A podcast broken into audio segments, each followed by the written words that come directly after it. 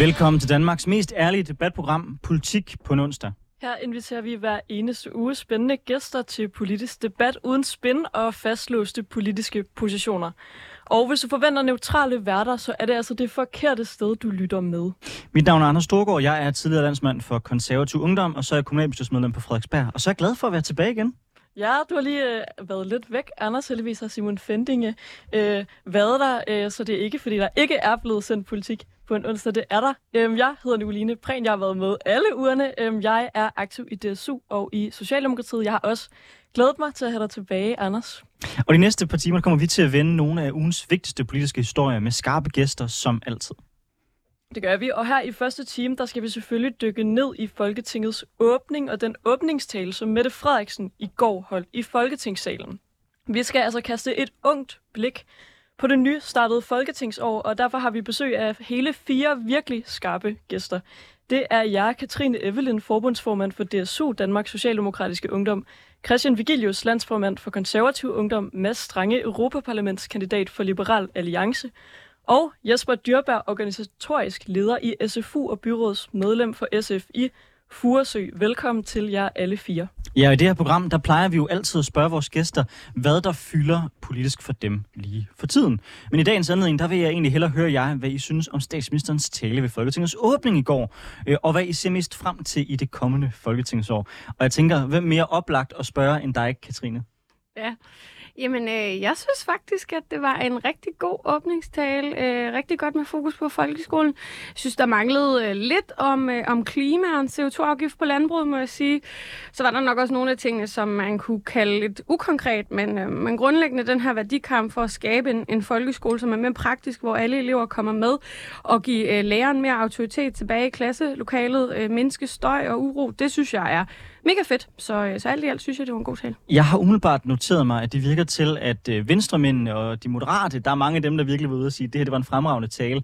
Hvorimod, at for nu at være ærlig, synes jeg, det har været mere sådan afdæmpet, hvor øh, glade socialdemokrater har været. Var det her en lidt mere højorienteret Mette Frederiksen, end vi hører normalt? Mm, det, det synes jeg ikke. Altså, der er jo det kommer an på, hvad man mener med højreorienteret. Altså, som sagt, øh, størstedelen handlede jo om, om folkeskolen, og, og de visioner, der ligger der, synes jeg er ekstremt socialdemokratiske. Mange af dem er faktisk groet i DSU's baghave. Øhm, selvfølgelig fylder skattelettelser jo desværre også en del i det her efterår. Øhm, og det er der jo ikke nogen tvivl om, at øh, socialdemokrater har det sådan øh, semi-anstrengt med, for at sige det mildt. Ja, kan du måske sætte nogle flere ord på det? Ja, altså... Øh, som I jo godt ved, og som mange godt ved, så, så foregår der jo desværre nogle, nogle frygtelige besparelser ude i kommunerne. I din egen kommune, Anders, så er det jo øh, på hjemmeplejen blandt andet. Øh, I andre kommuner er det en børnehave, der må ryge, eller nogle skoler, der må ligge sammen. Øh, I nogle regioner, så er det akutbilen ude i, øh, ude i landdistrikterne, der ryger. Det synes jeg er, er forfærdeligt at være vidne til på en socialdemokratisk vagt, hvor de jo har muligheden for at investere flere penge i, øh, i vores fælles velfærd, men ligesom vælger at, at lade være med det, og i stedet øh, sige, at, at nogle af de penge skal gå til skattelettelser til de rigeste, og det synes jeg jo bare er en virkelig forkert prioritering. Jeg tror, jeg er meget enig med dig, Katrine.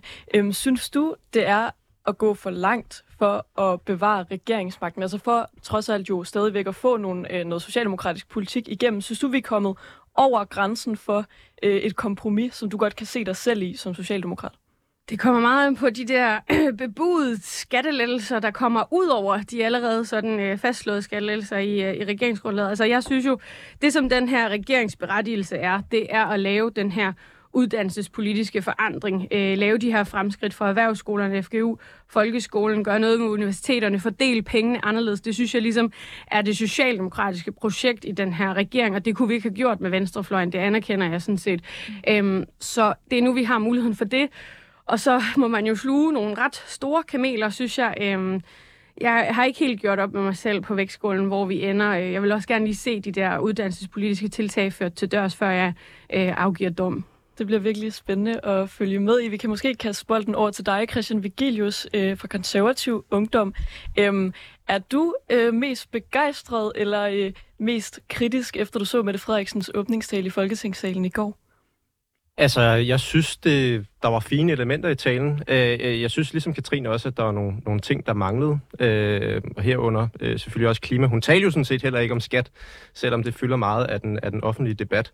Øh, så havde jeg lidt et indtryk af, at hun gik efter øh, sådan lidt en feel-good-tale.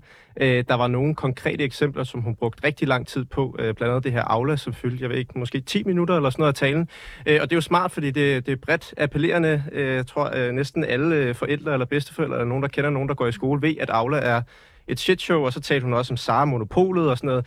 Og jeg kan godt forstå, at man gerne vil have sådan en, en folkelig klang, øh, og gerne vil kunne appellere bredt. Men jeg synes også, altså nu har vi fået den her regering, som har stået, slået så stort op på, at de skal takle samfundets store udfordringer. Og der synes jeg måske godt, man kunne have skruet lidt ned for den, den folkekære øh, appel øh, og, og, og tale om flere af de udfordringer, som vi står overfor. Altså blandt andet kan man også sige, altså sidste år, der, der hørte vi rigtig meget om, at der skulle ske en hel masse på ældreområdet. Mm. Øh, det fylder overhovedet ikke i talen. Øh, så jeg synes, der var nogle store ting, hun ikke øh, adresserede øh, ældre, klima og, og skat som, som nogle af de få. Og, og det synes jeg ærligt talt, også når hun har brugt så meget tid på at tale til sit eget bagland og sige, vi gik til valg på skattelettelser.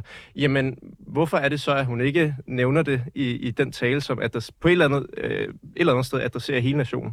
Man kan vel også sige, altså det konservative folkeparti, inklusiv dig selv, har jo talt rigtig meget om, at familiepolitikken burde betyde mere. Er det ikke netop det, som statsministeren prøver på, når hun taler ind i de udfordringer, der er i folkeskolen med aflager og den travle hverdag, som møder børnefamilier. Øh, så ja, man kan måske godt sige, ældre manglede, klima manglede. Men hvis vi forholder os til det, hun rent faktisk talte om, er det så positivt, hun sætter fokus på nogle af de udfordringer, som familier står overfor? Jamen, jeg synes sådan set ikke, det politiske budskab i, i Aula-fortællingen øh, var forkert. Altså, der synes jeg rent faktisk, der var noget at hente. Øh, hun talte jo også rigtig meget om uddannelsessystemet, at man skulle netop afbiokratisere og fjerne mm. en masse regler. Isoleret set synes jeg, det lyder rigtig fornuftigt. Øh, Disciplin jeg, i folkeskolen? Ja, det, det og øh, hvad hedder det, genskab autoriteten omkring folkeskolelærerne. Øh, jeg synes også, der er nogle andre ting, hun ikke tager fat i. Altså, jeg synes eksempelvis, et helt oplagt sted at sætte ind, det er den læreruddannelse, læreruddannelse, der er, som altså de fleste, eller der har i hvert fald været rigtig mange historier om folk, der er på den læreruddannelse, som synes, den er useriøs, som synes, den ikke bliver prioriteret nok. Øh, og et eller andet sted, så tror jeg bare, det har en rigtig stor betydning for kvaliteten i undervisningen, at, øh, at de folkeskolelærer, der er derude, de har fået de rigtige redskaber med til både at udfordre de fagligt stærke elever og dem, der har lidt svære ved skolen. Mm. Øh, så det synes jeg, øh, og det, det forstår jeg ærligt talt ikke, når man, når man har så meget fokus på folkeskolen og gerne vil have så god en skole som muligt, at man ikke også kigger på den mest centrale figur i folkeskolen. Altså udover at sige sådan noget med, at man gerne vil ændre kulturen omkring læreren, jamen måske skulle man også kigge på uddannelsen af læreren og sørge for, at de netop får de bedste redskaber til at give den bedst mulige undervisning øh, i skolesystemet. Men det er der vel ikke nogen, der helt har afvist, at der kommer til at ske endnu? Du, du kritiserer bare, at det manglede i, i åbningstalen der er ikke nogen, der har afvist dem. Der er heller ikke nogen, der har talt om det. Øh, og, og jeg tror, at erfaringen tilsiger, at hvis ikke der er nogen, der i talsætter det, så sker der nok heller ikke noget. Øh, regeringen øh, hvad hedder det, øh, er jo så også god til at i talsætte ting, hvor der ikke sker noget. Øh, så hverken det ene eller det andet udelukker, udelukker noget som helst. Men, men jeg synes i hvert fald, at øh, hvis man kommer til at lave en gennemgående reform af, af folkeskolen, hvilket jeg grundlæggende synes er en god idé, mm. så bør man helt sikkert også kigge på læreruddannelsen. Fordi øh, det har bare en helt enorm betydning, at lærerne er klædt på til den opgave, den meget vigtige opgave, de står overfor. Ja, og lige præcis folkeskolen er et af de emner, som vi kommer til at dykke mere ned i i det her program, så det kan være, at vi kan vende tilbage til det her med læreruddannelsen. Inden vi kommer så langt, så vil jeg også gerne høre dig, Jesper Dyrberg øh, fra SFU. Øhm, hvad du synes om åbningstalen i går. Du har taget en t-shirt på, hvor jeg tror, der står smadrer patriarkatet, ikke planeten. Øhm, er det noget af det, øh, du lagde mærke til, SF har udværet, været ude med en kritik af, at der manglede nogle konkrete klimatiltag? Ja, altså jeg synes, den del af talen, der handlede om klima, blev... Øh, ja, det blev lidt for snævert på en eller anden måde. Det handlede meget om nogle øh, virksomheder og nogle dokumentationskrav, og meget en gammel socialdemokratisk smør. En vigtig smør, men også en, vi har hørt før. Jeg synes, der manglede en, en reel krisefortælling på en eller anden måde, som regeringen ellers har været meget god til at lave, mm. bare på klimaområdet, fordi vi står i en situation, hvor det ligner, at vi har meget, meget svært ved at nå vores klimamål. Og så havde jeg håbet, at en ansvarlig statsminister måske havde kommet med nogle lidt mere ambitiøse eller visionære bud på, hvordan vi skulle komme derhen. Hvilke nogle visionære bud vil du gerne have haft, statsministeren havde tilsat? Vi skal snakke CO2-afgift. Altså, vi skal snakke om... En ting er at snakke om, de, om, om virksomhederne, noget andet er at snakke om forbrugsvaner, fordi virksomhederne producerer jo også produkter, og det er jo også der bruger produkterne, så på en eller anden måde skal vi jo også have i talesat, at der er nogle forbrugsvaner, der skal ændre sig, og der er nogle ting i vores samfund, der skal ændre sig, hvis vi skal have seriøse ambitioner om at nå vores klimamål. Øh, så vi skal snakke beskatning, vi skal snakke forbrugsvaner, vi skal snakke regulering. Øh, og det synes jeg ikke, jeg har hørt så meget af.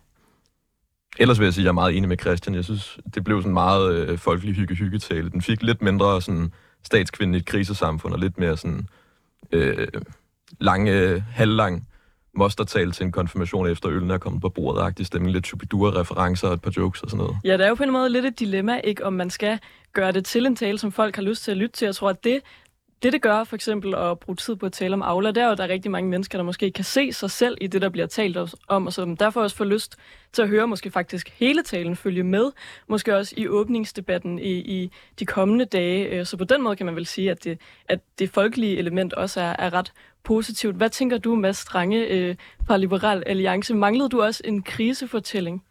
Nej, det ved jeg ikke, om jeg gjorde. Øh, det ved jeg ikke, om jeg gjorde, nej. Øh, undskyld, jeg troede lige, der var noget galt med ja. lyden. Men hvad hedder det? Jeg lidt op for din mikrofon, tror det er super. Mm. Øh, nej, altså, jeg har det lidt blandet med, med, med statsministerens øh, åbningstale. Altså, øh, jeg altså jeg er jo enig i diagnosen af, at den danske folkeskole øh, er i krise. Altså, eleverne skal bruge længere og længere tid i skolen, lærerne skal arbejde mere og mere, skatteyderne de skal betale flere penge til den, og samtidig så ser vi, at eleverne klarer sig dårligere og dårligere. Så det står ikke godt til. Mm. Øhm, og, og derfor er jeg glad for, at statsministeren adresserer det, og jeg er også glad for, at hun gerne vil begynde at afbiokratisere og sætte folkeskolen fri. Det, der så alligevel nærer mig, det er jo, at hvem er det, der står fader til den her folkeskolereform, som har været så katastrofal? Men det er jo Socialdemokratiet selv. Det var dem, der indførte den i, tilbage i 2013. Og derfor synes jeg også, det er ærgerligt, at statsministeren stiller sig op og, og tordner mod den, altså, når, når det er dem selv, der har, der har indført problemet i første omgang. Altså, det, er jo, det er jo fint. Det, det er et skridt i den rigtige retning, at man vil afskaffe den, men det ville jo være bedre, hvis politikerne ikke startede med at lave ulykker i første omgang, så de efterfølgende kan komme og, og løse. Og øh, hele det her spørgsmål om folkeskolen, det kommer vi som sagt til at dykke meget mere ned i senere. Øh, så lad os prøve i stedet for så at kigge lidt fremad. i Det folketingsår, vi går ind i. Mads, hvad er du mest spændt på? Hvad glæder du dig mest til? Er det noget stereotyp, som for eksempel skattelettelser, som er det, som man som liberal glæder sig mest til? Eller er der andre forhandlinger, du tænker, der kommer til at foregå i de kommende år, som du er ekstra opmærksom på? Altså i Liberal Alliance, der har vi lige lanceret en ny kampagne, som hedder Der mangler ikke penge, der mangler fornuft. Og øh, det er jo fordi, vi ser, at vi bliver ved med, øh, faktisk apropos det, jeg sagde før om folkeskolen, vi bliver ved med at hælde flere og flere penge i en masse statslige ting, og alligevel så går det dårligere og dårligere. Og jeg håber på, at det kommende folketingsår kan skabe rammerne for, at vi begynder at tale om, hvad det er, vi bruger pengene på. Fordi det er ikke fordi, at jeg skal male øh, fanden på væggen og sige, at det hele er dårligt, når det bliver bedrevet af staten. Det er det ikke. Der er ting, der fungerer fint. Men relativt til den pris, vi betaler for det, så er serviceniveauet rigtig lavt. Så jeg håber på, at det kan være en af de emner, som, øh, som kommer op på dagsordenen, og som vi kan få fokus på i det kommende folketingsår. Når du siger, at serviceniveauet er lavt i forhold til det, vi betaler for det, hvad bygger du så det på?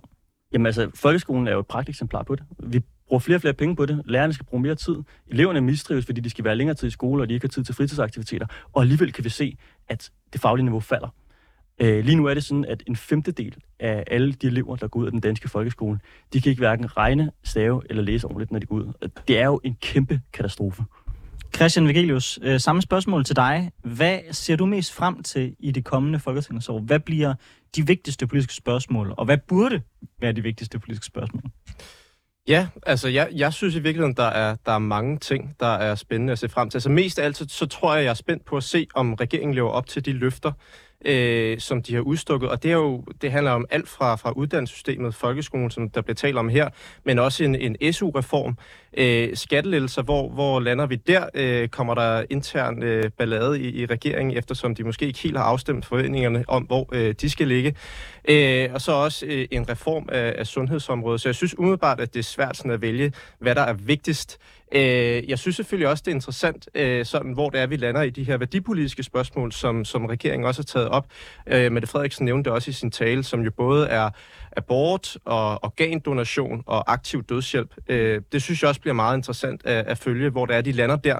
Øh, fordi og det, det synes jeg jo egentlig er øh, rimelig fascinerende, det her med, at vi har en regering, som er bygget på en eller anden idé om, at de fører en politik, der er hævet over ideologi og, og hvad hedder det, så, ja, forskellige ideologiske udgangspunkter. Og alligevel så er det dem, der tager de her meget øh, sådan omstridte etiske spørgsmål op.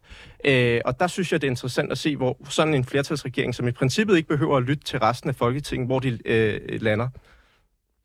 Katrine, øh, du snakkede om før, at øh, du glæder dig til at se, hvor man ender med at lande i forhold til skattelettelser. Udover det, og udover det med folkeskolen, er der så noget, som du håber på kommer til at fylde ekstra meget i det kommende, eller i det nye opstartede folketingsår? Ja, altså det er, jo, det er jo hele klimakampen. Altså, vi mangler jo stadigvæk at få nogle svar fra Lars Ågaard på, øh, hvordan vi når i mål med, med 2025-målet. Og der synes jeg, at man man nøler ret meget. Og så er der hele diskussionen omkring landbrugsafgiften, som jo bliver svær for Venstre, men jo også for Socialdemokratiet, fordi at, øhm, og det var også noget af det, jeg talte på Socialdemokratiets kongres om, at øhm, der er jo rigtig mange følgeerhverv øh, til, til landbrugets slagter, bager og mejerister, på fabrikker lige nu, som står øh, i et limbo og venter på den her CO2-afgift. Så jeg synes faktisk ikke, at man kan være bekendt og, og vente mere, fordi det handler jo også om, at de øh, fabrikker og medarbejdere får mulighed for at, øh, at få fremtidsudsigter til, hvordan de skal omstille sig til en mere bæredygtig produktion. Øhm, og vi har lige kommet igennem en sommer med altså, de mest vanvittige øh, vejrfænomener og oversvømmelser i Norge for, for mange milliarder. Øh, havl på størrelse med fodbold i Italien. I kender ligesom historien, ikke? Aarhus og, øh, lige nu, der ligger under vand, ikke? Aarhus lige nu, der ligger under vand. Altså, folk, der var på ferie på Rodos, der måtte løbe for, for deres liv i flammerne. Altså, det er, sådan, det er helt vildt, og jeg synes ligesom, at nu har man ventet længe nok, og jeg ved godt, de venter på den der ekspertgruppe, men jeg synes, altså er meget bekymret for, at det kommer til at trække rigtig meget i, lang, i langdrag, og det synes jeg simpelthen er, er for dårligt. Ja, Øh, jamen, det er, det er jeg sådan set øh, enig i. Øh, jeg, jeg synes også, at der mangler noget handling på, på klimaområdet, fordi, og det er jo det, regeringen er rigtig gode til. Altså, de taler om en masse ting, de taler om store visioner, men, men det er også som om, at der er en hemsko i i Venstres tilfælde nok et, øh, et bagland, som er meget bundet op på landbruget, som et eller andet sted også hænger i bremsen for at uh, lave noget mere regulering, lave nogle flere krav til landbruget.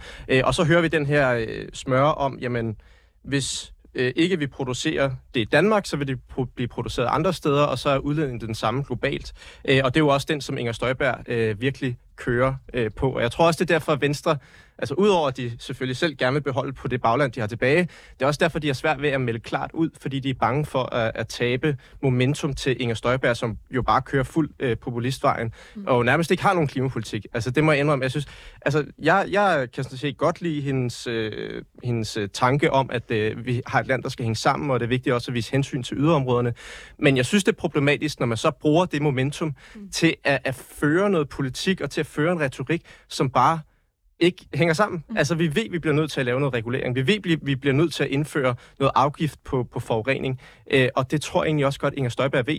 Men det er bare lettere at sælge det andet budskab, og det er en lettere måde at angribe Venstre på. Øh, og det synes jeg er meget problematisk. Jeg håber, at Venstre kan se sig ud over det, øh, og på en eller anden måde øh, jeg ved ikke, hvor mange baglandsture der skal til, men på en eller anden måde øh, også kunne, kunne se sig selv i rent faktisk øh, at stå på mål for en klimapolitik, som lever op til de forventninger, som regeringen har stillet i udsigt. Ja, nu har vi nærmest allerede taget hul øh, på det, der bliver dagens debat, som netop er øh, folkeskole og klima. Det virker til, at der er enighed i studiet om, at det to er de absolut vigtigste ting lige nu, så det er rigtig fedt, at det er det, vi kommer til at dykke noget mere ned i. Lad os gå øh, til dagens første debat om folkeskolen.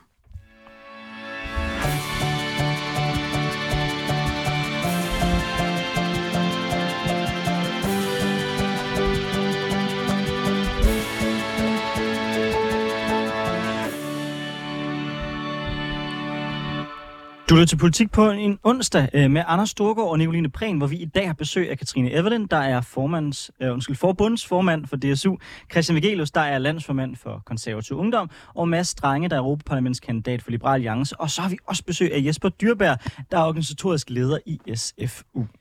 Det helt store fokus i statsminister Mette Frederiksens tale ved Folketingets åbning i går var folkeskolen. Her blev sløret løftet for de overordnede linjer i en kommende ændring af folkeskolen, som regeringen vil præsentere i næste uge. Regeringen ønsker en frisættelse af folkeskolen. Øh, den bliver i dag styret af over øh, 4.000 forskellige bindende og vejledende mål, men regeringen vil nu fjerne 9 ud af 10 mål, blandt andet fordi de mener, at folkeskolen den er blevet alt for abstrakt. Mette Frederiksen eksemplificerede sin kritik med et mål fra idrætsfaget i folkeskolen, som hun altså synes er overflødet. Målet lyder, eleven kan vurdere idrætskulturelle normer, værdier og relationer i et samfundsmæssigt perspektiv. Ja, det var altså et af de mål, som Mette Frederiksen mener, man godt kan sløjfe i folkeskolen. Men udover den her målkritik, så blev der også talt om vigtigheden af lærernes autoritet. Statsministeren sagde blandt andet, respekten for lærerne begynder hjemme hos os forældre. Derudover så fyldte et fokus på mere praktisk indhold i folkeskolens fag, ligesom muligheden for, at man som skoletræt elev kan komme ud på en virksomhed en dag eller to om ugen, til noget, der ifølge statsministeren skal minde om den gamle mesterlærer. Men er det virkelig det, der skal til? Tror vi på Mette Frederiksens vision for folkeskolen med færre mål og mere autoritet, mindre teoretisering og mere praktik? Jeg tænker, jeg vil sende bolden over til dig, Jesper Dyrberg. Øhm, når du kigger på det, som Mette Frederiksen hun øh, fremlægger her, er det den rigtige vej for den danske folkeskole? Det vil jeg sige, det er i vid udstrækning. Jeg synes, det er virkelig, virkelig øh, godt at se, at vi har en statsminister, der sætter en større lid til fagpersonale ude på vores, på vores institutioner, og har lid til, at de kan udføre de her opgaver øh, altså så godt, som det kan lade sig gøre, uden at der er alle mulige politiske komme med krav og mål og det ene og det andet. Jeg synes, det er godt, vi øh, forsimpler, afskaffer mål. Alt det her giver mere, Mette Frederiksen kalder det autoritet, jeg vil kalde det faglighed til, øh, til vores lærere. Skal vi, have mere, skal vi have mere disciplin og respekt for lærerne i den danske folkeskole? Er det SF's politik? Jeg synes ikke, det var det, jeg hørte øh, Mette Frederiksen sige. Jeg synes egentlig ikke, hun sagde så meget om, at øh, eleverne skulle til at styre sig. Jeg synes, hun sagde mere om, at forældrene skulle til at styre sig. Øh, og det kan jeg egentlig kun være enig i. Men jeg synes også, hun forsimpler det.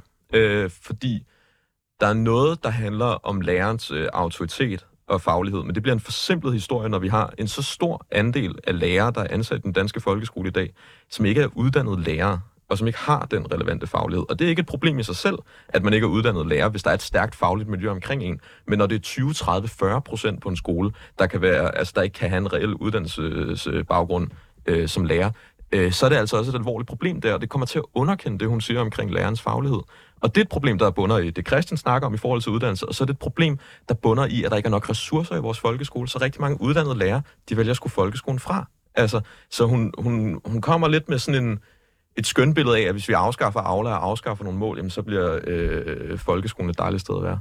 Jesper, mange af de udfordringer, folkeskolen står med, de kommer jo også af den folkeskolereform, som særligt SF tidligere var rigtig stor tilhænger af, og var med til at skubbe frem, da man, øh, da man, da man, da man sad i regering. Jeg er godt klar over, at Jacob Mark har gjort meget ud af også i talesæt. Det var en fejl. Øhm, men hvis vi bliver lidt mere konkret på, hvor den fejl stod. En ting er lærernes forberedelsestid, der, det taler du i virkeligheden også ind i med det, du, du, du, du siger her. Men er SF også klar til et opgør med den understøttende undervisning, som jo fylder rigtig meget i den folkeskole, som bliver kritiseret lige nu? Det ved jeg ikke, om SF er. Det må man egentlig spørge SF om. Det tror jeg er for langt fra der. Men jeg har det personligt sådan, at vi skal i dialog med de relevante faggrupper, så skal vi snakke om, hvordan fanden gør vi egentlig den her skoledag kortere. Fordi dem, den væsentlige fejl, man lavede med folkeskolereformen, det var, at man troede, der var en sammenhæng mellem kvantitet og kvalitet. At hvis vi bare skruede op for antallet af undervisningstimer, jamen, øh, så vil der også være en øget faglighed derigennem. Vi skal finde ud af, hvordan vi egentlig fokuserer ind, hvilket jeg også lidt hører statsministeren sige, på det, der er det essentielle i folkeskolen. Hvordan vi skal øh, tidsspil og øh, mærkelige mål og det ene og det andet fra, så vi kan komme ind til kernen af det, der gør altså folkeskolen god. Men det er vel netop den understøttende undervisning, er det ikke? Altså, er hvad? Det er, det, er jo, det, er jo, det er jo de ekstra timer, man har lagt på i folkeskolen. Det er, at man har tilført rigtig mange timer med understøttende undervisning, hvor at børnene Jo, jo. kommer ud, og så laver man alle mulige andre øvelser, der er væk fra det, der no- no- normalt er kernefagligheden. Jo, og jeg forestiller mig måske en folkeskole, hvor den også er tilstrækkeligt frisat til, at der er de timer, der er, og så kan lærerne selv have pladsen og fagligheden til at vurdere, hvornår er det, vi skal lave noget, der er understøttende af karakter, og hvornår er det, vi skal lave noget, der er mere fagfagligt af karakter. Altså, jeg synes egentlig, mange af de der beslutninger omkring, hvordan vi bruger tiden fornuftigt, og hvad det er, der er brug for i den enkelte klasse, skal ligge ude hos personen, der har fagligheden, og ikke skal besluttes i et øh, forhandlingslokale på Christiansborg. Ja, så større tillid til lærerne ude på folkeskolerne. Mads Strange, øh, er du enig i, at det er det, der skal til øh, for at forbedre vores folkeskole? Det tror jeg vil være et rigtig godt skridt i den, øh, i den rigtige retning. Øhm, jeg er så ikke enig i, at øh, folkeskolens problemer også skyldes, at den mangler penge. Fordi vi kan jo se, at i løbet af de sidste 10 år, der har vi brugt flere penge på folkeskolen, samtidig med, at niveauet er faldet. Og nu siger Jesper godt nok, at det også skyldes, at der er øh, for meget byråkrati. Det er jeg helt enig med ham i. Men jeg tror snarere, at det er et produkt af mængden af byråkrati, end at det er et produkt af manglende ressourcer. Og så vil jeg bare sige, altså, øh, nu hørte vi her før fra, fra Anders i introduktionen, at der er 4.000 mm. forskellige læringskrav.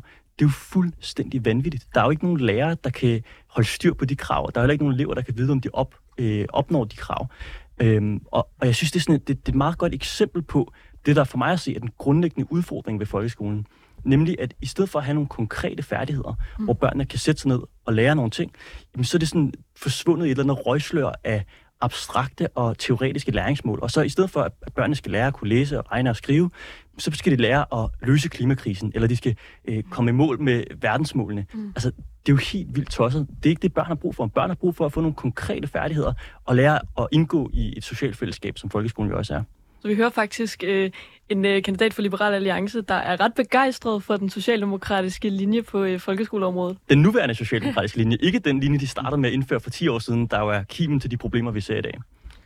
Øhm, Katrine Evelyn, er, er, du, du talte i, i indledningen også med begejstring om, at der gøres noget ved folkeskolen. Tror du, det er det her, der skal til? Hjælper det, at man får fjernet målene? Gør det, at der er flere, øh, der, der får en succesfuld folkeskolegang? Lige nu har vi, tror det hver syvende, øh, der går ud af folkeskolen i 9. klasse, der ikke har lært at læse, skrive eller regne. Det er ret vilde tal. Tror du, man kan løse det ved at fjerne nogle mål? Ja, det mest sørgelige ved det tal er jo, at det tal har været konstant i, også før folkeskolereformen, det var det, man ville lave om, men, men man har bare ikke fundet den dybe tallerken, og det smerter mig virkelig. Altså, jeg tror, en del af det handler om at, at sætte folkeskolen fri på, på visse punkter, men, men jeg har det også sådan, at at, at, hvad skal man frisætte til? Altså bare, bare kaos. Altså, øh, der er nogle ordblinde elever derude, der, der kan miste øh, nogle rettigheder, hvis de, øh, hvis de rettigheder ligesom også bliver frisat osv. Altså, jeg hører med det sige, at øh, der skal være nogle mål i folkeskolen, der skal være langt færre. Og så øh, håber jeg virkelig også, at de vil gøre dem mere praktiske. Altså det øh, mål, som Anders nævnte før med de idrætskulturelle normer. Jeg kan fandme ikke sige, hvad en idrætskulturel norm er. Det er jo vanvittigt abstrakt teoretisk, øh, i stedet for at lave nogle mere praktiske målsætninger for, hvad eleverne ligesom skal kunne, både øh, bogligt, men jo også øh, praktiske øh, færdigheder. Det synes jeg virkelig er vigtigt. Og så håber jeg også, at man vil gøre noget ved eksamen. Altså, det der jo er en af de helt store årsager til, at mange bliver, bliver ret skoletrætte der omkring 7. klasse, det er jo fordi, at skolen øh, rykker sig rigtig meget. Eleverne oplever ligesom, at nu bliver det talsat, at nu kommer vi i syvende, så nu skal det være alvorligt, og frem med bøgerne, og nu, så skal der ikke være mere leg og læring. Nu er det bare frem mod eksamen, og eksamenerne er meget bogligt funderet. Og jeg håber virkelig også, at man vil lave nogle praktiske elementer i de her eksamener. Øhm, så jeg er meget spændt på næste uge, øh, og jeg håber virkelig, at vi kan være med til endelig at lave et ryg øh, mod de her øh, unge, der ikke kan læse og skrive. Det er virkelig forfærdeligt. Skal det praktiske, skal det sættes i stedet for øh, det mere boglige i folkeskolen? Fordi hvis man kigger på mange af de boglige mål, så er det jo heller ikke lige frem, fordi at folkeskolens elever sådan brillerer, som det er lige nu. Nej, jeg tror, at, at den måde, man opnår bedre læring, både bogligt og praksisfagligt, det er netop ved at kombinere. Altså for eksempel, der er jo også rigtig mange elever i dansk, som ikke forstår, hvad de skal bruge tingene til. Men for eksempel, alle elever skal kunne formidle noget. Øh, det kunne jo for eksempel være at formidle en jobansøgning, man kan bruge ude i virkeligheden. I matematik kunne det være at lave øh, nogle regnestykker, der skal bruges til at bygge en tagkonstruktion, eller hvad ved jeg. Altså prøve på at øh, forbinde de mere boglige discipliner, de mere teoretiske discipliner, men også det praktiske. Jeg tror virkelig, at der er et behov, øh, måske særligt for de skoletrætte, men også for alle andre, i bedre at kunne se formålet med de ting, man laver, fordi det er vildt demotiverende at være sådan, sidde i en dansk team og skulle analysere et eller andet, man ikke forstår, hvad man skal bruge, og så kan man sige generelt dannelse og alt sådan noget, men mm. ja, det giver ikke så meget for. Christian Vigilius, er folkeskolens største problem, at den er blevet for boglig?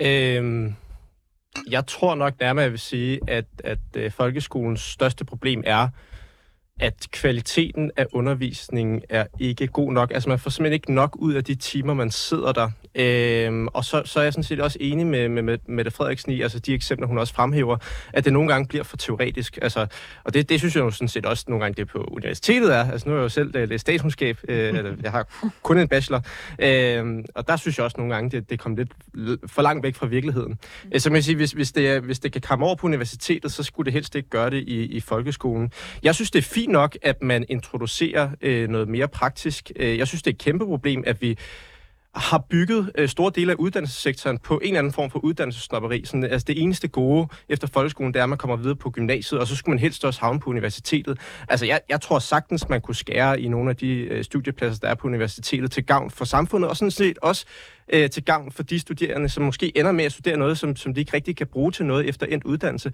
så tror jeg, det ville være langt bedre, hvis det var, de havnede på en uddannelse, som passede mere til de evner, som de nu har, hvad enten det er praktisk eller faglig karakter. Øh, og der tror jeg egentlig også, at der sådan er nogenlunde tværpolitisk enighed om, at uddannelsesvejledningen skal simpelthen ændres. Altså den skal gøres langt mere nærværende for den enkelte elev efter den enkelte øh, elevs øh, forhold. Øhm, og så vil jeg så sige, jeg tror, det giver rigtig god mening, at man skærer ned på alle de der mål. Og jeg ved ikke, hvor de kommer fra. Jeg kunne forestille mig, at det er en eller anden djøffer, der har siddet og tænkt, det her det er super relevant, når det er, man skal ud og, og spille fodbold. Altså, da jeg selv havde øh, fodbold i grundskolen, der, der skulle vi ikke lære alt det der teori og sådan noget. Jeg synes alligevel, jeg fik ret meget ud af idræt øh, der, så, så jeg kan ikke rigtig se øh, behovet for det. Og så synes jeg, det er et rigtig godt princip at have mere tillid til læreren, øh, til lærerens faglige kompetencer. Men det er så også bare det, jeg gerne vil vende tilbage til, at, at det synes jeg er et godt princip, men så skal vi også bare være sikre på, at den enkelte lærer har de faglige kompetencer, der skal til. Øh, og, og altså nu, jeg, jeg har prøvet at læse op på det, og sådan alt, alt man kan læse om den læreruddannelse, det er bare, at det er ikke godt nok. Altså, øh, altså det, det faglige niveau er ikke godt nok. Altså i princippet synes jeg også, at det burde være en universitetsuddannelse. Og det er jo også en måde at det er jo også en måde at hæve øh, autoriteten, respekten omkring øh, det at være øh, folkeskolelærer. Det er netop ved at kunne stille nogle, nogle større krav, og også sørge for, at de får nogle bedre øh, redskaber til at håndtere det vigtige værv, som de har. Nu står der ikke en lærerstuderende, mig bekendt, her i studiet lige nu. Øh, men altså, hvis der gjorde, så tror jeg, at den lærerstuderende vil, vil, vil, vil være måske en lille smule forundret over, at du mener, at den faglige kvalitet øh, på den uddannelse ikke er høj nok. Øh, du nævner universitetsuddannelse som en vej. Jeg hører mange lærerstuderende fremhæve, at noget af det, der er vigtigt, som de bruger tid på i dag, det er jo også det pædagogiske. Fordi at øh, lærerne reelt set i dag har lidt en dobbeltrolle, både som lærer, men egentlig også som pædagog. Og så kan man godt filosofere rigtig meget om, hvad årsagen til det er, at vi ikke kan finde ud af at opdrage vores børn og kaste det over på lærerne og gøre det. Men Hvordan vil du løse det? Fordi det er vel en forudsætning for at kunne øge lærernes faglige niveau til universitetet, hvis man overhovedet kan kalde det for en forøgelse, fordi det i virkeligheden måske nok nærmere noget andet, de så bringer til bordet, ikke? Ja, altså det, det er svært at sige. Det, øh, det givetvis giver det rigtig god mening også at have pædagogisk element på, på læreruddannelsen. Og det kan sagtens være, at der er nogle lærerstuderende, som synes, at, øh, hvad hedder det, at uddannelsen er tip-top. Der er også bare rigtig mange, der er utilfredse med det. Øh, og hvis man sammenligner eksempelvis med et land som Finland, altså der er det virkelig sådan eftertragtet at være lærer øh, i grundskolen. Og, og det er det bare ikke på samme måde i Danmark, og det synes jeg er virkelig ærgerligt. Og, og hvis vi netop skal leve op til, at der skal være mere autoritet omkring folkeskolelæreren, som Mette Frederiksen taler om, jamen så tror jeg også, det handler om, at vi skal sørge for, at det er en eftertragtet stilling, at det er noget, man ser op til, og det er, altså, det er fornemt at være er folkeskolelærer.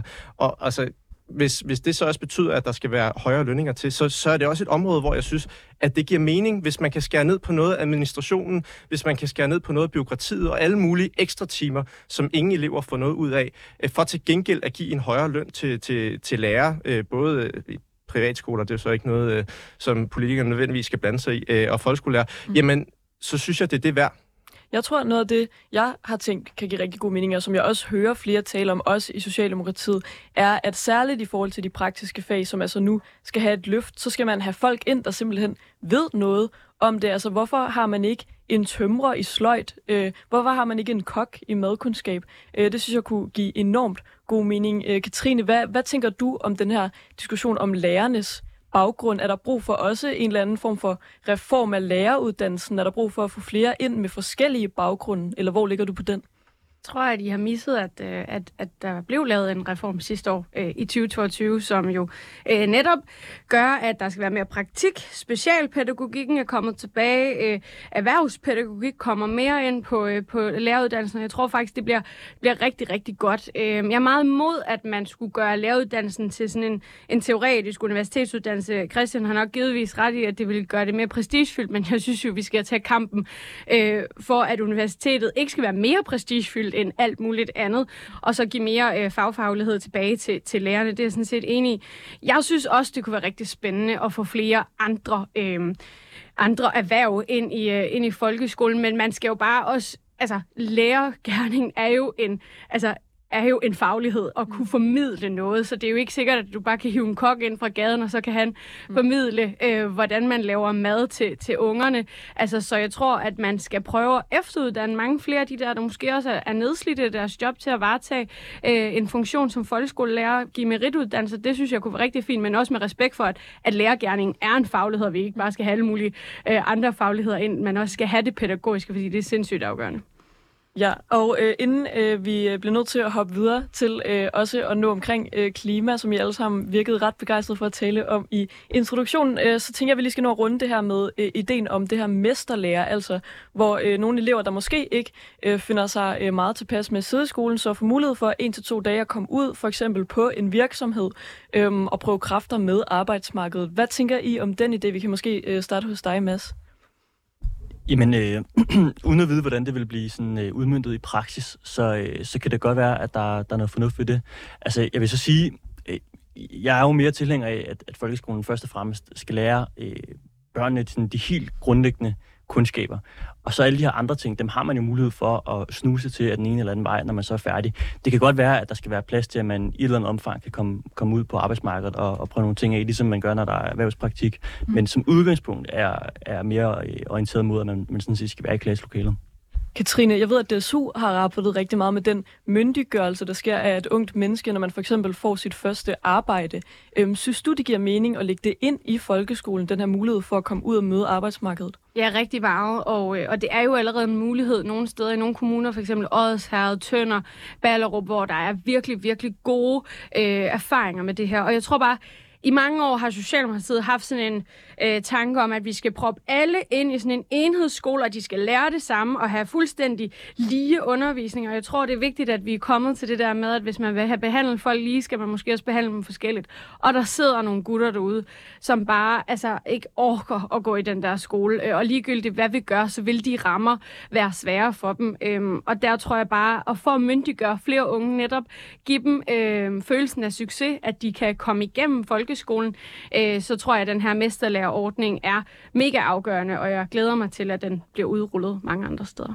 Ja, det bliver altså det sidste ord i øh, den her folkeskoledebat, som det virker til, at vi godt kunne have brugt endnu længere tid på. Det kan være, at vi skal invitere jer og måske en læreruddannet eller en øh, lærerstuderende med i studiet øh, til en uddybende folkeskoledebat. Måske også, når vi ved lidt mere om regeringens forslag til ændringer på folkeskoleområdet. Nu går vi til næste runde, som skal handle om klima.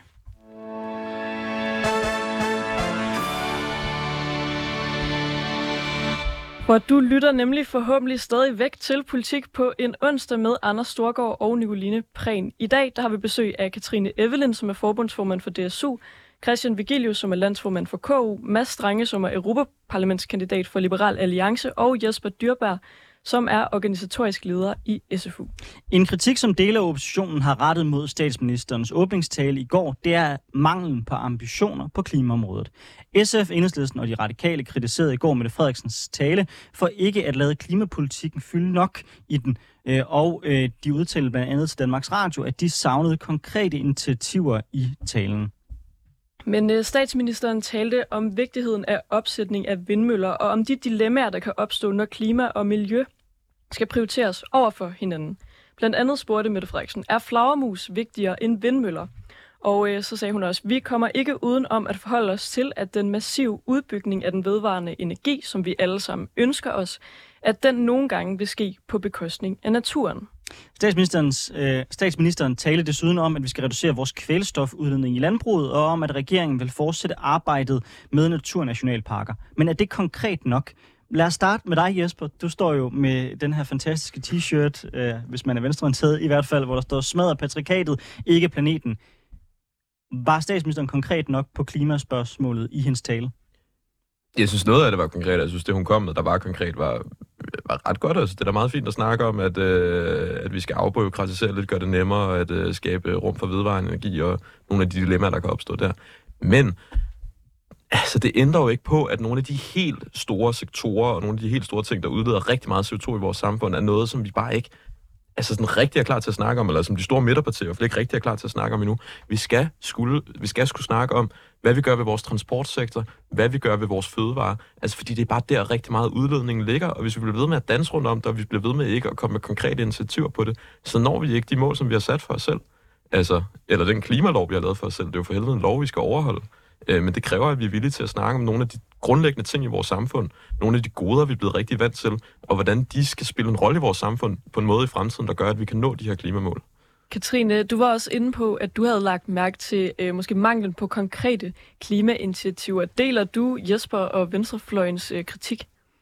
Ja, altså jeg deler i hvert fald øh, kritikken omkring øh, øh, nølen omkring øh, 2025-målet. Det er jeg faktisk ret bekymret for. Jeg synes ikke, vi har fået øh, nogen som helst konkrete svar fra Lars Ågaard øh, i forhold til den her mango, vi mangler, øh, som jo, altså det er lige om lidt, hvis du skal til at sætte nogle initiativer i søen, øh, så, så skal det altså være, være nu. Øh, og så er der jo hele spørgsmålet, ja, som, altså om fødevarebranchen, som jo står for 30 procent af vores udledning i dag, og det Altså, det er nødt til at være nu. Vi, vi skriver jo 2023, og jeg tror, at øh, regeringen i hele det her byggeprojekt, som, som klimakampen jo er, glemmer, øh, at vi også mangler faglærte. Så jeg kan simpelthen ikke efterhånden se, hvordan den der øh, øh trappestige med at få bygget de her ting, som øh, vindmøller og CS-anlæg og alt muligt andet skal komme i mål. Og det samme med fødevarebranchen. Hvordan skal de nu omstille sig, hvis ikke politikerne træffer en beslutning nu? Men altså, så lad os snakke om de der vind, vindmøller. Altså fuld disclaimer til den folk, som man sagt, så arbejder jeg jo med vindmøller øh, og sol, solvandceller. Og jeg vil bare sige, at faxene er, at i år kommer vi til at pille flere vindmøller ned, end vi sætter op. Vi kommer til at sætte halvt så mange solceller op, som vi gjorde sidste år. Og vi er oceaner af lysår bagud i forhold til at kunne nå de mål, vi har for 2030. Politisk set, der har man taget beslutning om, at vedvarende energi skal betale for udbygning af elnettet. Det har gjort det dyrere. Man har lavet V-ordninger, hvor man siger, at naboer og kommuner skal have nogle flere penge. Øh, og man har samtidig på en lang række områder gjort det dyrere. Samtidig så hører jeg din ordfører, i Ida Augen, være ude og sige, vi bliver det nye Saudi-Arabien. Vi kommer til at tjene så mange penge på den vedvarende energi. Så mit spørgsmål til dig som socialdemokrat er, er I ikke med til at gøre det sværere at opsætte vedvarende energi i Danmark, når I konstant gør det dyrere for de grønne virksomheder at opsætte vedvarende energi? Mm. Det var også jeres regering, der var med til at lukke eksempelvis åben dør, hvor private virksomheder var klar til at sætte en hel masse vindmøller op ude på havet. Men der vil man hellere have den statslige løsning, hvor der kom flere penge i statskassen. Så er der ikke et trade-off her, hvor man socialdemokrat må vælge mellem velfærd jo. og grøn omstilling? Ja, altså, jeg synes, det er død ærgerligt med den der åben dør-ordning, ikke? Altså, jeg synes jo også, at vi skal have noget medejerskab på vores havbund, øh, men, men så måtte man have gjort det fra starten af. Altså, jeg, jeg er i, i den prioriteringsrække er jeg mest optaget af at komme i mål med vores, øh, med vores klimamål. Og øh, så længe at politikerne bliver ved med at være fodslæbende, det vil sige, at embedsværket også bliver fodslæbende, og så er der alt byråkratiet, øh, som, som fylder, og der er også bare et disclaimer, altså fjern kirkernes indsigelsesret, mm. gør det sværere for naboer at klage, alle de der ting. Altså jeg synes, vindmøller er smukke, de er lige så meget kulturarv som Dannebrogsflag og hotdogs og alt muligt. Det vil jeg bare sige, det mener jeg er hjertet, og fremover, når der skal laves Danmarks plakater, så skal der altid være en vindmølle på, øh, og jeg er kæmpe fan af den reklame, som andel er i gang med at lave, som er sådan gamle øh, mennesker, der var mega skeptiske over at skulle have vindmøller tæt på deres marker, men nu elsker dem. Øh, det er bare nødt til at stoppe det der, og der er en kæmpe generationskløft i det. Og det er noget af det, vi kan gøre lynhurtigt. Jeg har, jeg har også bestilt de pla- plakater, så jeg kan hænge dem op derhjemme. Øh, men jeg vil gerne sende bolden over til dig, Mads, fordi du så helt lige bleg ud i ansigtet, da der blev talt om vindmøller i det danske land. Nej, det, det, det ved jeg ikke. Altså, men, men jeg vil sige, øh, det, det jeg gerne vil slå slag for, det er, at vi øh, passer på, at det her ikke bliver sådan noget klimanationalistisk navlepilleri. Og det er jo fordi, vi bliver nødt til at huske på, at Danmark står kun for 0,1 procent af den globale CO2-udledning. Og noget af det, som, som jeg gerne vil kæmpe for som, øh, som kandidat til Europaparlamentet, når Liberal Alliance selvfølgelig får to mandater til næste sommer, det er jo, at øh, vi bliver nødt til at huske på, at den grønne omstilling, den kommer kun til at fungere, hvis vi får den i global skala. Altså, hvad vi gør herhjemme, det kan godt være, at det er fint, fordi det måske øh, giver andre inspiration til, hvordan de kan gribe den grønne omstilling an. Men vi bliver nødt til at huske på, at det er kun i samarbejde med andre lande, at vi får muligheden for at få den grønne omstilling, der skal til. Og derfor synes jeg også, det er ærgerligt, at debatten altid bliver sådan et fjollet fokus på flagermus herhjemme, eller altså alle de her små ting, der i det store billede ikke rigtig kommer til at gøre den store forskel. Jesper, er det klimanationalistisk navlepilleri, når man øh, taler om, at det er vigtigt at få sat øh, flere vindmøller op i Danmark lige nu? Nej, det synes jeg ikke, det er. Øh, fordi jeg synes, det er... Altså, til dels er jeg faktisk enig med Mads i, at det er super vigtigt, at vi også agerer på det her på europæisk og international plan. Vi kan mm. rykke rigtig meget i EU, og generelt er der alt, alt for lidt fokus på EU-politik, og hvor meget der sker i Bruxelles i, i dansk politik. Så det er også et problem i forhold til at øh, for den øh, danske befolkning i klimadialog, men i forhold til, hvad vi gør i Danmark, så er der altså også bare et element, der hedder, som jeg i hvert fald synes er ret principielt og, og essentielt i det her, som er, at vi kan ikke komme med en reel og troværdig kritik af store udledere som USA og Kina og Indien, hvis mm. vi selv har en af de højeste CO2-udledninger per borger i hele verden. Altså, så har vi sgu ikke noget at skulle have sagt på international plan, så kan vi godt pakke os sammen. Mm. Hvis vi ikke er villige til at vise, at vi kan lave en omstilling, og også nogle af dem, der udleder allermest på borger, at vi kan lave en omstilling, at vi kan omsætte vores forbrugvaner og vores produktion og vores industri, jamen, hvordan fanden er det så meningen, at vi overhovedet skal kunne sige noget til USA og Kina og til Indien? Christian, øh, synes du også, at vindmøller er vigtigere end flagmus? Øhm, det ved jeg ikke. Altså, jeg, jeg tror, jeg synes, det er vigtigt, at man har nogle forskellige hensyn, og man også har hensyn til vores øh, natur og biodiversitet, når det er, man laver klimapolitik. Øh, jeg synes, det er virkelig ærgerligt, at man, hvis man laver noget regulering, som gør, at private virksomheder ikke kan byde ind på den grønne omstilling. Altså, jeg vil nok ikke, øh, altså, jeg vil nok ikke købe, øh, hvad hedder det, malerier med, med vindmøller på. Altså, så pæne synes jeg heller ikke, de er. Jeg synes, det mest optimale ville være, hvis man kunne få dem ud øh, i havet. Ellers så har jeg en, du gerne må få, Christian. Tak, mange tak. Øh, jeg, jeg tror, jeg springer over, men, øh, men det er pænt, at der er tilbud. Øh, jeg, jeg synes, det er vigtigt, at man, man viser nogle forskellige hensyn, og jeg tror sagtens, man kan lave en, en klimapolitik, som er ambitiøs og som er progressiv, øh, uden at det skal hvad hedder det, yde vold på, på vores natur og biodiversitet og vores øh, flotte øh, landskab. Så er jeg øvrigt også enig med Mads i, at det er utrolig vigtigt, at vi ikke forringer, øh, forringer vores egen konkurrenceevne, øh, så, øh, altså vores private virksomheders konkurrenceevne, ved at lave en masse nationale øh, særafgifter, uden i hvert fald også at holde hånden under den private sektor. Fordi du kan jo godt lave afgifter på forurening, hvis du samtidig sørger for, at du så regulerer den anden ende, så, så, så det ikke forringer deres konkurrenceevne. Fordi det optimale er klart, at man på det europæiske marked havde den samme ensartede øh, CO2-afgift. Øh, og, og det synes jeg, vi skal, vi skal kæmpe for. Mm. Øh, så, men, men hvis man skal lave en afgift, så er det bare vigtigt, at det kommer som en samlet pakke, så man ikke ødelægger virksomhedernes konkurrenceevne på det europæiske marked. Så skal der være en CO2-afgift på landbruget? Ja, nej, og hvor høj skal den være? Ja, øh, og jeg kan ikke sige præcis, hvor høj den skal være. Det, det, det, det tror okay. jeg, der er nogle faglige... Skal den være højere eller lavere, end den er for industrien? Øh, det, det, det, det skal jeg ikke kunne sige. Altså, der, der må jeg indrømme, altså det har jeg simpelthen ikke fagligt nok viden til at sige. Jeg synes bare, at det er vigtigt. Jeg tænker, det er et ret, jeg, jeg tænker, det er et ret principielt spørgsmål, om landbruget skal slippe billigere end industrien. Altså de fleste økonomer, Klimarådet og øh, så videre, de vil jo alle sammen sige, at den ensartet, altså på tværs, uanset om det er landbrug eller elindustri, det er klart det bedste. Mm. Så der er jo nogen, der, der taler for lige nu, at landbruget skal slippe billigere. Så, nå, nå, så ja, okay. jeg spørger dig sådan helt principielt, skal landbruget betale det samme i CO2-afgift som industrien? Nå, ja, ja, det synes jeg. Det synes jeg. Det er bare, hvor præcis niveauet skal ligge. Det, det har jeg simpelthen ikke faglig viden til at sige. Jeg synes bare, det er meget vigtigt, når, når man laver afgifter, at det ikke skal være en, altså noget, der destruerer branchen. Altså, øh, der, der synes jeg, og det kan godt være, at der skal være mindre af det, eller man skal omlægge sin produktion. Men det er bare vigtigt, at vi ikke laver nogle, nogle øh, afgifter, som gør, at man ikke kan producere længere. Så de skal tilbage igen som skattelettelser, de penge, der kommer ind? Ja, det vil jeg udenbart sige. Jesper, er, er du enig i det? At det proveny, man kan hente på CO2-afgifter, det skal tilbage igen til landbruget som skattelettelser? Det i hvert fald ikke det omfang, fordi det synes jeg jo gør det fjollet igen, fordi så fjerner vi jo de sunde incitamentstrukturer, fordi vi skal jo skabe incitamentstrukturer, der gør, at landbruget også har lyst til at omstille sig. Ah, det er faktisk tværtimod. Hvis du tilbagefører pengene som skattelettelser, så vil det jo gøre, at en landmand, der er grøn i dag, han vil slippe mm. billigere i skat, hvorimod at den landmand, der nu betaler oh, okay, afgifterne, ja. han betaler en større del af skatten grundlæggende. Okay, så misforstod hvad du sagde, ja. Så kan jeg godt se, det er mere meningsfuldt. Men det vigtigste er, at vi skaber incitamentstrukturerne også økonomisk for, at den ikke så grønne landmand har lyst til at omstille sig.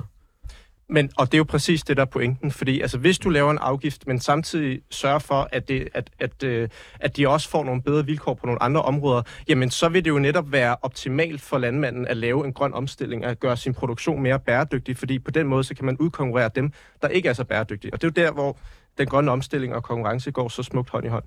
Trine, hvor, øh, hvor ligger du på den her? Vi går ind i en tid, hvor der øh, forhåbentlig snart skal landes en aftale, hvor der er blevet forhandlet nogle, nogle afgifter på landbruget. Jamen altså, jeg mener, at vi skal lave en, en ambitiøs CO2-afgift, som, som ender på, øh, på øh, niveau med industrien. Altså, man er jo nødt til at gøre sig det klart, at, at øh, når vi har med landbrug at gøre, så har vi jo med biologiske processer at gøre. Ej, og, øh, jo, Evelyn, jo, jo. Evelyn, det der er jeg så træt af at høre politikere sige. Hvis du rent faktisk breaker landbrugets udlændinger ned, så er det cirka 25 procent, der kommer direkte fra dyrene.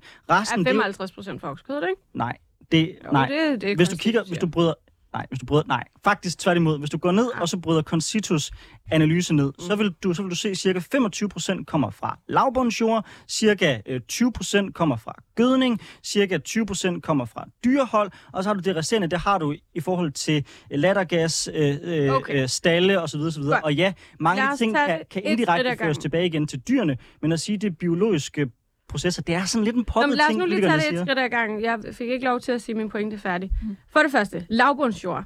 Dem skal vi sørge for, at landmændene bliver kompenseret rigtig godt for, så de kan blive udtaget til natur. Det var nummer et.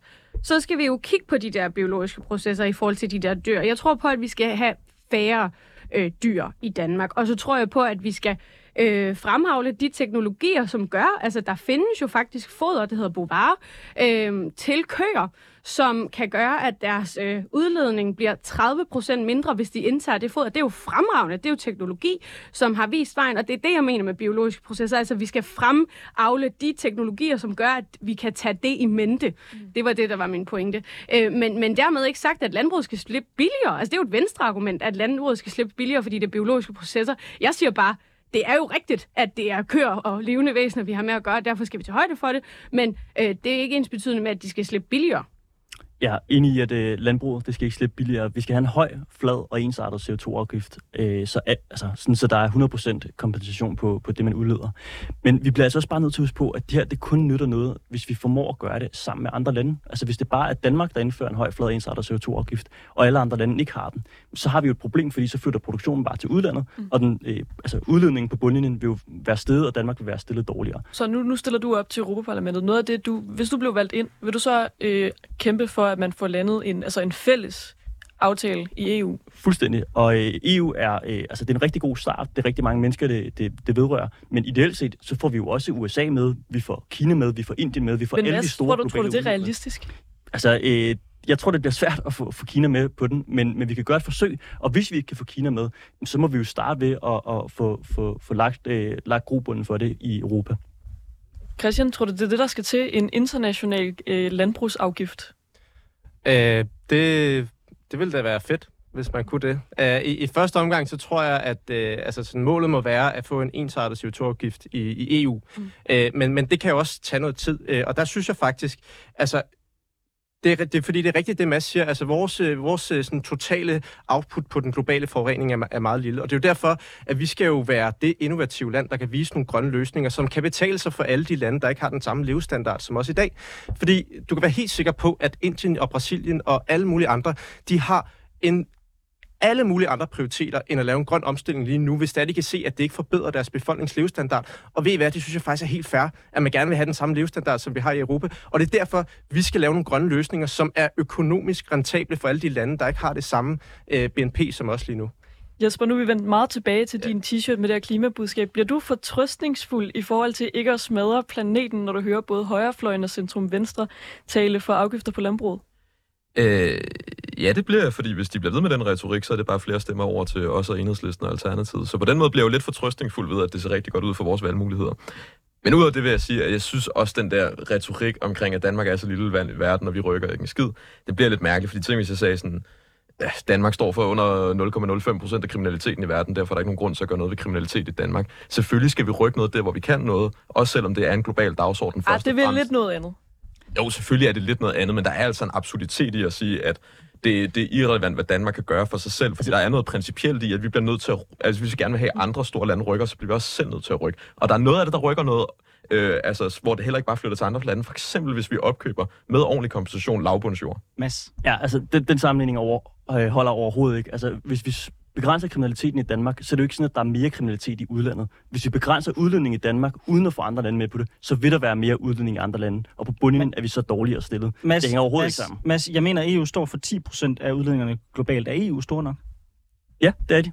Fordi der er forskel på 10% og 0,1%. 10% er nok til, at det kan inspirere andre lande til at følge vores fodspor. Christian Vegelius, Mads Drenge, Katrine Everlin øh, og Jesper Dyrberg, tusind tak, fordi I var med i Politik på en onsdag. Selv tak.